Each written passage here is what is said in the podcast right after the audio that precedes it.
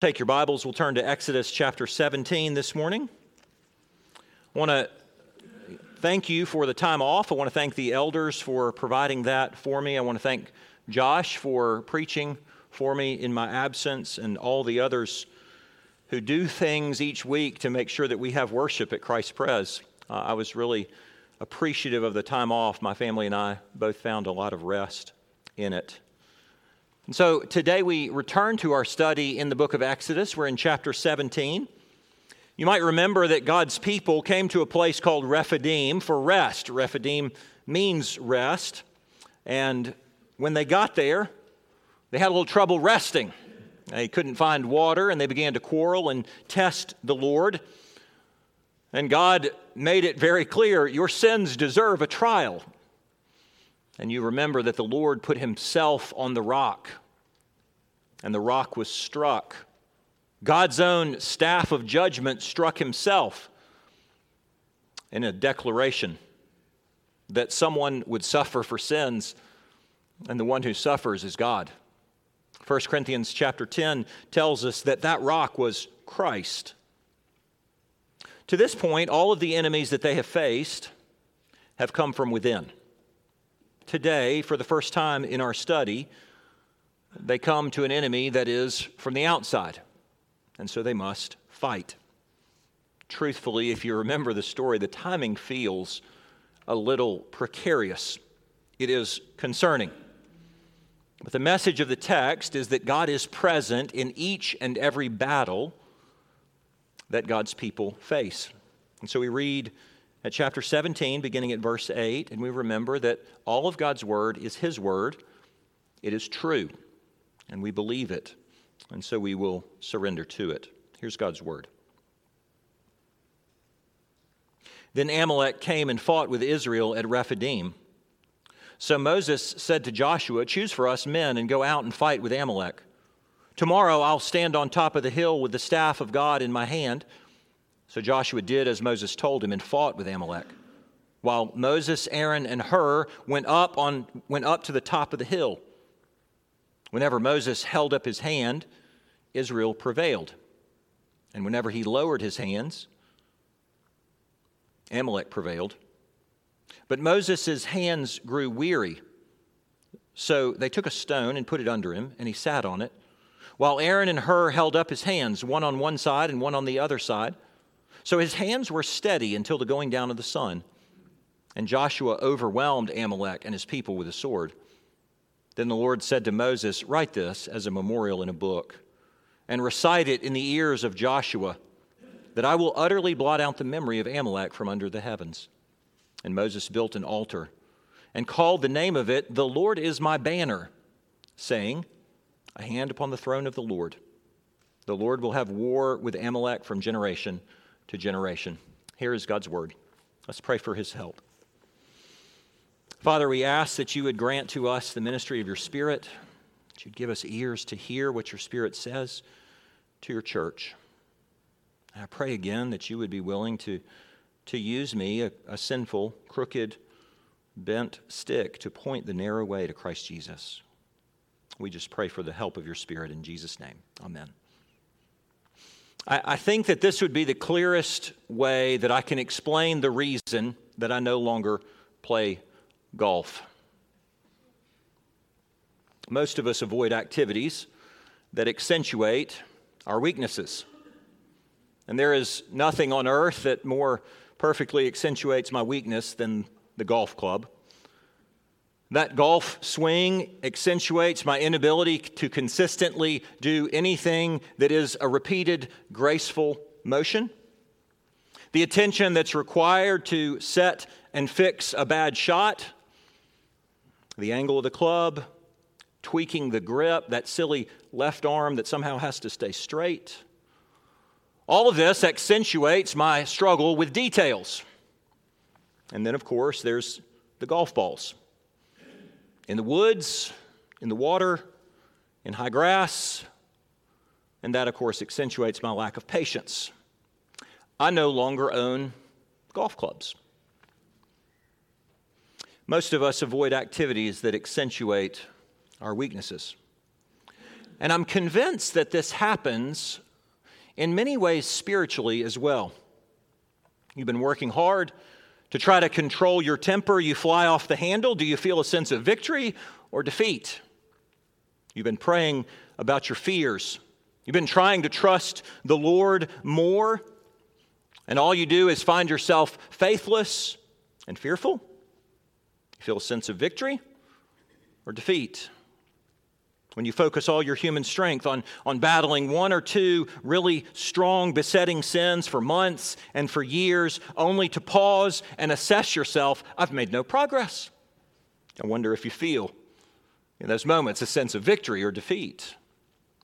And if you evaluate spiritual battles through this lens of human strength, you and I will almost always become crushed under the weight of our failure. And since, of course, most of us avoid activities that accentuate our weakness, I suspect you know what it feels like to be tempted to want to give up or just to ignore the spiritual battle altogether. But what if the spiritual battle itself is intended by God to highlight your weakness in order to accentuate the power of God? Verses 8 through 16 provide a completely counterintuitive perspective. And that is, do not be surprised when your battle against the flesh accentuates your weakness. Because victory in spiritual battles comes not in human strength, but through the power of God. And so we're going to summarize our text under three C's this morning the, the context, the comparisons, and then finally the cross.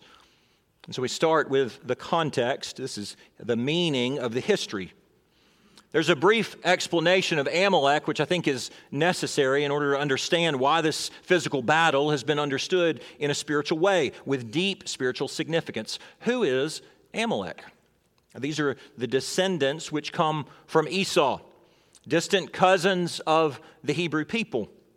You remember that both of these nations would have come from Abraham and Isaac, but Amalek descends from Isaac's older brother Esau.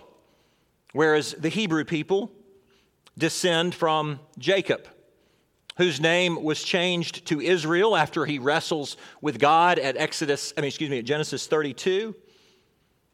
And to know the history is to understand the meaning. And so we acknowledge that even if this isn't immediately obvious to us sitting in chairs in the Alumni Center at Auburn University in 2022, this message was really obvious to them. The context give you his, gives you history's meaning, and here's, here's what it is God's people always face enemies from outside and also from within. What else do we know about Amalek? Well, if you fast forward in the Bible 40 years, you get to Deuteronomy, where Moses is recounting these events in chapter 25, verse 17 and 18, and he explains it like this. He says, Remember what the Amalekites did to you along the way when you came out of Egypt when you were weary and worn out, and they met you on your journey and attacked all who were lagging behind. They had no fear of God. And so, throughout the Old Testament, when you encounter God's instruction to make war and blot out a nation on the face of the earth, it is because of their posture towards God. It is not because the Lord Himself cares about the race itself. He cares most significantly about, his, about their posture towards God and about their posture towards his people. So when Moses summarizes it by saying they have no fear of God, he's summarizing the kind of people who would have heard very clearly about the Red Sea deliverance. They would have heard about Yahweh's great power over Pharaoh, that this slave nation has somehow broken free. They would have heard that this God has said, I'm making a covenant relationship with these people. But for some reason, it didn't matter. These are nomadic bullies who move around and, and strike at the weakest of those who are in the desert. You imagine the mother who's hauling twins across the desert. You imagine the elderly as they try to keep up with other family members. Those of the tribe of Amalek come from behind and they begin to pick off and grab those who are lagging behind. It's really how you feel when you hear about someone like Eric Rudolph who attacks people or any other terrorist, and then you figure out they're hiding in a cave. They've destroyed women and children, and then they're hiding. An enemy from outside. You face enemies on the outside too, don't you? At a high level, you know what it feels like to face political and, and social movements that you recognize seek to, say, to, seek to shake the very foundation of the church, that would seek to strike at the very hope of the gospel that you have, institutions that apparently have no fear of God whatsoever. The truth is, to walk with Christ in this world is to face genuine opposition. Opposition, which is at times right in your face. Your boss who subtly mocks your faith your coworkers or your fellow students who hold you at arm's length as if you are an alien because you will not join them tearing down others or because they notice that you're trying to guard your tongue or they notice that you're overly kind and they say that's annoying you also face another kind of fire that feels at least in part like it should be friendly those cultural Christians around you, they love these cute little Jesus slogans and they put them all over their social media page. And then they mock you for taking Christianity so seriously. Or your family members who tell you to just dial it back a little bit. They don't like the fact that you believe that the Bible is true, that it really does impact all of your life. There are very real outright assaults that come from outside, directed towards God's people. And those are the ones that seem, don't they? Like the biggest threat to your well being. I think that perhaps we notice those more acutely because they bother us more. But since the time that salvation was given to these former slaves, this is the first time that they've actually faced opposition from outside to this point, the real enemy has always come from within. I came to a little camp called Rest, Rephidim, and at that camp there was no spring of fresh water, but there was another kind of spring.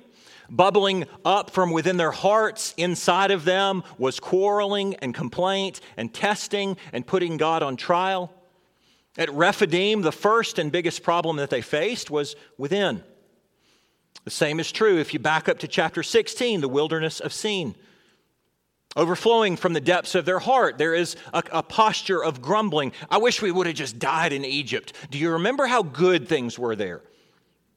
This God can't be trusted. Even as they're out there picking up quail and picking up manna, some of them tried to store it up as if, well, God could maybe be good today, but we can't trust him to be good tomorrow and be faithful to us as hungry children. Before that, chapter 15. You remember sitting on the Red Sea, they had to move to this place called Marah, where the water was bitter. And that bitter water was really a perfect reflection of the bitterness of their hearts. Context is helpful here to this point, there's really been three times as much threat that came from inside as outside. I suspect, if I'm honest, the numbers in my own life are much larger than that, maybe in yours as well. I wonder if you would think about the very temptation just to, to generally fear, the very temptation to not trust the Lord or would you consider the temptation that flows out from your heart towards bitterness and envy? Would you consider the temptation to sexual immorality or addiction or idols that you serve as if those things were first place in your life? I wonder if you would take a look at your own self righteous pride or your presumption on the motives of everyone else. You just presume that they meant to hurt you because that's the kind of people they are. If only everybody was as sweet as you or me. Parents, I wonder if the biggest threat towards your children is it really that someone else's children are going to corrupt your own? Or that that which bubbles from your own heart might be the very substance of what teaches your children to sin. Do they really need you to teach them? Or is it possible that they have sin of their own which bubbles forth from their own hearts? Parents, is your biggest danger that your children will be kidnapped? Or is it that you will check out mentally and spiritually and emotionally? That when it comes to disciplining in love and tenderness and care, you'll just default to laziness and refuse to say the hard thing or watch them. This battle with Amalek has been understood for centuries as a, a battle against the flesh. You see, these are, of course, the descendants of Esau. Who's Esau? He's the one who traded that which was temporal for that which was eternal. Who, because his belly was hungry, forfeited the lasting significance of God, his God given place. And the Bible goes on to tell us the rest of Esau's story that he lived his life as a, as a fleshly man, as a man who pursued and engaged in sexual immorality, as a man whose descendants live preying on the weak, as those who constantly pursued selfish gain. And so here's a battle on, a, on an actual field where people who have been saved by God's grace are forced to wage war against those who live by the flesh. And if you know Christ, you know that that's the battle in your own heart, isn't it? It's not a field in a desert in the Sinai Peninsula. There's an actual battle in here. For me, for many, the enemy outside is the enemy that scares you the most. And so you take up the tools of the world to fight it. You take up slander and malice and cunning or just fear. But the reality is that the flesh from within is the enemy that presents at least, I'd say, three times more threat. The Bible says your own flesh is the biggest problem. And you will never claim victory over your flesh in human strength alone. You'll, you'll never gain victory by trying harder or endeavoring to do better, as if God once saved you in the past, but then He said, okay, here's a long journey in the wilderness in this life. You're simply left to, to just try and not lose the salvation that I gave you. Is that really what this was about? There's a better way. You are summoned to fight the flesh. But you are summoned to fight the flesh in the power of God. Victory in spiritual battles comes not in human strength, but through the power of God. So we have the context, and now we'll move to examine the comparisons. Up to this point, you notice, don't you, that God's people have been completely passive. Here's what I mean every plague has been performed by God. As God judges Pharaoh and his people, the Hebrews watched. And then they come to the Red Sea. And to ensure that they understand that salvation is God's work, it was Exodus 14 14. The Lord said, I'll fight for you. All you have to do is watch and be silent. At Marah, they simply complain. And God turns bitter water sweet. In the wilderness of Sin, they, they simply complain, and God gives them daily manna. At Rephidim, they simply complain, and God pours forth water from the rock. It would be possible, wouldn't it? If you were in their shoes to presume, quite wrongly, that God is going to do everything from here forward to sanctify us, as if the whole thing is just a passive process.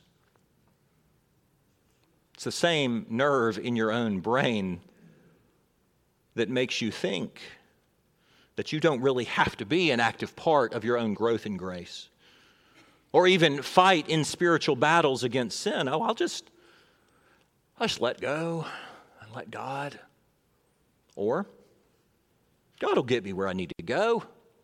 I'll eventually grow into what He wants me to be. I first do need to sow a few wild oats just to kind of get those out of the way. I'll be very active in that pursuit, but not necessarily in the other. Salvation is always and only God's work. God never said, hey, work hard and get yourself out of slavery and bondage. He said, I'll save you. I'll save you. Watch and see. And then after he saved them, he didn't say, Now go hang out at those palm trees at Elim under those 12 big palm trees with all of those uh, beautiful ponds of fresh water. No, he said, Get up and walk. And now he says, Fight. Look at verse 9. So Moses said to Joshua, Choose for us men and go out and fight with Amalek.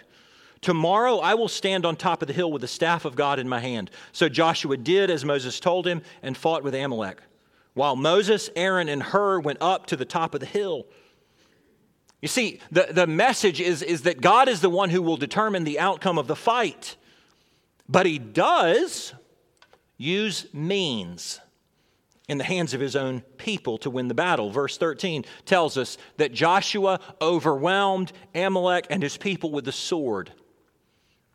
And you need to remember that these are people who have spent the last 400 years not with swords in their hands, but with implements of work for slavery and building those things which sustained the Egyptian empire. Text is teaching us that in our own life, there is going to be actual ground level fighting or striving. And so the sword in this battle is equivalent to what Ephesians 6 tells us is the sword of the Spirit. And then Paul explains that sword of the Spirit as the Word of God in your hand. And then he goes on to explain how, how the truth of God teaches you from his word and it moves you to fight against your own sin. And truthfully, this, this Old Testament pattern is entirely consistent with what the New Testament says about your own growth in grace, about discipleship. The Lord summons you to a spirit empowered effort. God saved you. Yes. God is going to sanctify you. Yes. But you must actively cooperate in doing battle with the pursuit of the flesh. There's tons of New Testament verses. Here's three Romans 8 13.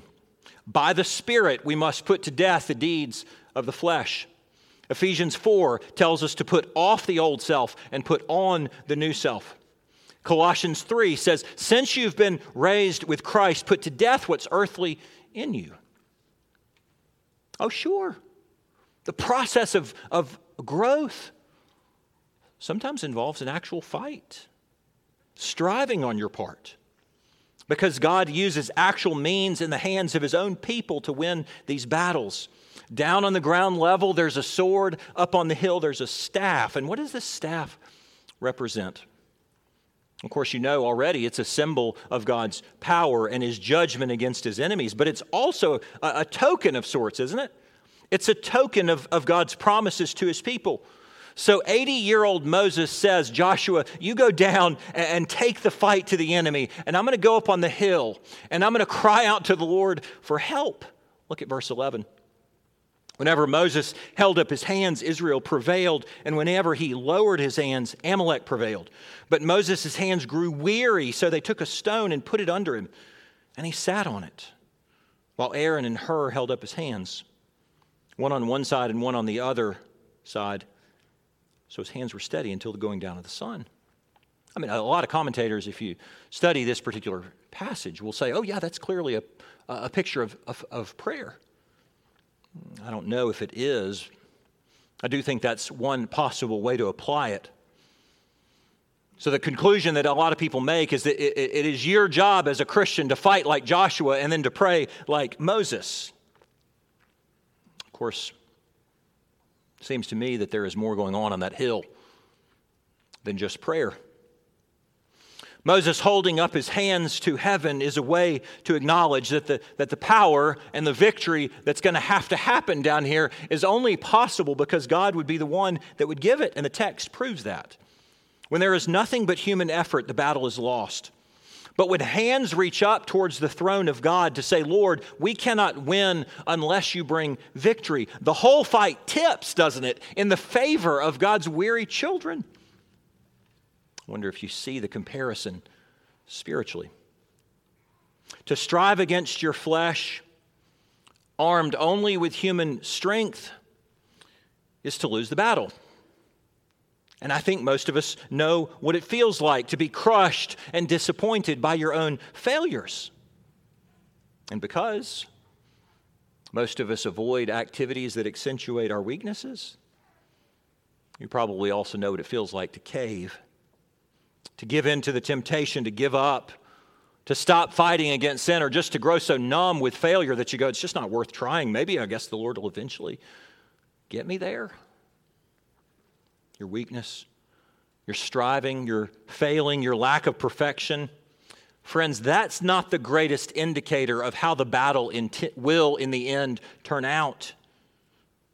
Your weakness is the place to start. There is no victory in any battle against sin or against your flesh unless you will really raise your hands to heaven humbly acknowledge that God alone is the one who must win the battle? And so, friends, when you stumble and you trip along the way, would you own it instead for what it really is? It's proof of your weakness, proof of your need for the Lord's power. Hold your sword in one hand and cry out, reaching to the Father in heaven who alone sits on the throne. Victory in spiritual battles comes not in human strength, but through the power of God. The context, the comparisons, we're going to close with the cross. Moses' hands raised to heaven are, in some sense, like your own, aren't they? Reaching up, crying out to God for help. But I think there's also other lessons which are here in the text which are useful for the church. And one is that Moses does not stand upon the hill alone. He needs others who are around him to help hold him up when he's weak and we all get weak. You face intense spiritual battles, and there are people around you who have no idea. People down the row from you are facing real intense, true spiritual battles, and you may have no idea. Your battles, which often look physical or emotional, they're really spiritual. Paul says we do not wrestle against flesh and blood but against the spiritual forces in heavenly places. He says that in Ephesians 6. I want to give you two applications real quickly. Number one, do you think like Aaron and Hur? Are you one who is, who is watching for others in your church or in your family who may, in fact, themselves be fainting? And then are you willing to come alongside of them and, and help hold them up in their moments of, of weakness? Are you actively looking for opportunities to look beyond yourself, to think of the, the needs of others? Because you may not always be the only one in need. Secondly, are you willing to ask for help when you are the one who is fainting? Integrity within the church demands the kind of humility that acknowledges, I really do have need. I really am weak. I wonder if you could be one who could acknowledge weakness and need. And I'm, i mean that not just in, in principle. Sure, I'm weak. Sure, I have needs. But in actual practice, hey, friend, would you pray for me? I wonder if I could invite you into what's going on in my life. Would you be willing to move in that direction? And then I wonder if it's pride that keeps you from being able to do that. If you recognize the scene, Moses is on this hill functioning like a mediator.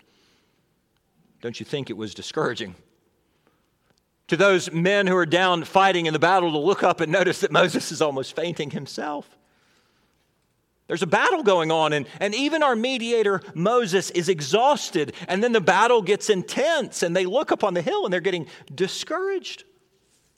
Here's a profound comfort. This side of the cross, you and I live under a much better mediator. For many of you, there is a battle going on in here or in here. And though you feel weak, and though you feel that the battle is, is lost, and you are growing weary, Jesus himself never grows weary and he never faints. And so there he is in heavenly places in perfect righteousness. And he constantly holds forth his hands to the Father and he pleads on your behalf. No one has to prop up the arms of Jesus. He always lives to intercede for you. That's what Hebrews 7:25 says.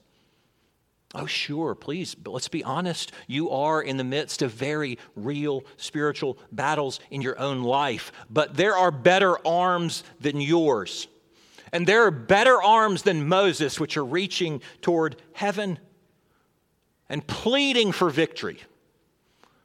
And those arms belong to the Christ. Verse 14 God says, I want you to write this down. I want you to make sure that you remember this in coming years. I'm going to take care of Amalek. Let's be really clear. He's making a point. I'm going to take care of not only Amalek, y'all are going to continue to do battle with this evil. I'm also going to take care of evil in general. But it's what Moses does in response that tells us the interpretation of how we should understand this text. Verse 15. Moses built an altar and called the name of it, The Lord is my banner, saying, a hand upon the throne of the Lord. The Lord will have war with Amalek from generation to generation. The Lord is my banner. And that is a military term. When you and I think of a banner, we think about a flag or we think about a little pennant. In this case, it's probably more like a pole or a scepter. And that pole stands in the midst of battle. And God says, There will be more battles. And you know this, the same is true for, for you and me. This side of the cross, we have been saved, but we are not yet in the promised land. But God says, Here and now, I'm teaching you one of my names that I have not yet told you. I have not yet explained before. I am Yahweh Nissi. I am the Lord, your banner. I am a tall scepter in the midst of your battle. The banner is where you direct your eyes in the fight. God says, I want you to look at me as your source of identity and security, which is why New Testament scholars have accurately recognized that Yahweh Nissi is most fully revealed in Jesus on the cross. For the Christian, what greater banner do you possess? The cross becomes your identity. The cross is the greatest evidence of your sin and your need for a Savior who would suffer for those sins. Christian, do not be so foolish as to seek a counterfeit identity. The, cr- the, the cross is your new banner. And so your identity is not human strength, as if you would cling to the idea of being a pretty good guy or a pretty good girl or, or, or as one who has very little need. You see, if you would rather look for your identity in some delusional notion of self sufficiency, then you will certainly implode in self righteousness. And God knows that. Do not be surprised when you fail. God has no interest in your self righteousness. He wants your eyes looking at the cross in humble need. The cross is your banner it is your identity. And so we join with the Apostle Paul and say, I'll happily boast in the cross because it's all I've got. The cross is your source of identity, it's also the source of your security. And here's where we close. Every stop on this wilderness journey, if you've noticed it, keeps teaching us the exact same lesson. God says, You can trust me. And so, yes, they did a battle at ground level.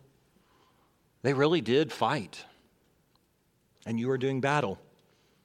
In your Christian life right now, you really are fighting. But God's point in teaching them his name, Yahweh Nissi, is really to secure them. To say, I'll, I'll take care of every outcome in every battle that you face. And isn't that the message of the cross? That's why the cross is such an encouraging place of security. As you wage war against your sin and your flesh, when you watch one moment of victory followed by many moments of failure, when you pause and you realize that your efforts with the sword really do look more like an illustration of, of weakness, Well, there you can say, Praise God. The Lord is my banner. The Lord is my security. The Lord is my righteousness. The Lord is my only hope. And that's the message of this text. Victory in battle comes not in human strength, but through the power of God, all of which is beautifully illustrated for us in the Lord's table, which we will partake of in a moment. Let's pray. Father in heaven, we thank you for your word. We pray that you would bind this truth to the hearts of your people. And those who have not ever heard before, would you give them ears to hear? Oh, Father, we ask that you administer the mercy of Christ to us so that we might know you as you have revealed yourself. A God who offers grace to sinners who will come and enjoy him. Through Jesus we pray. Amen. We're going to stand together now and sing.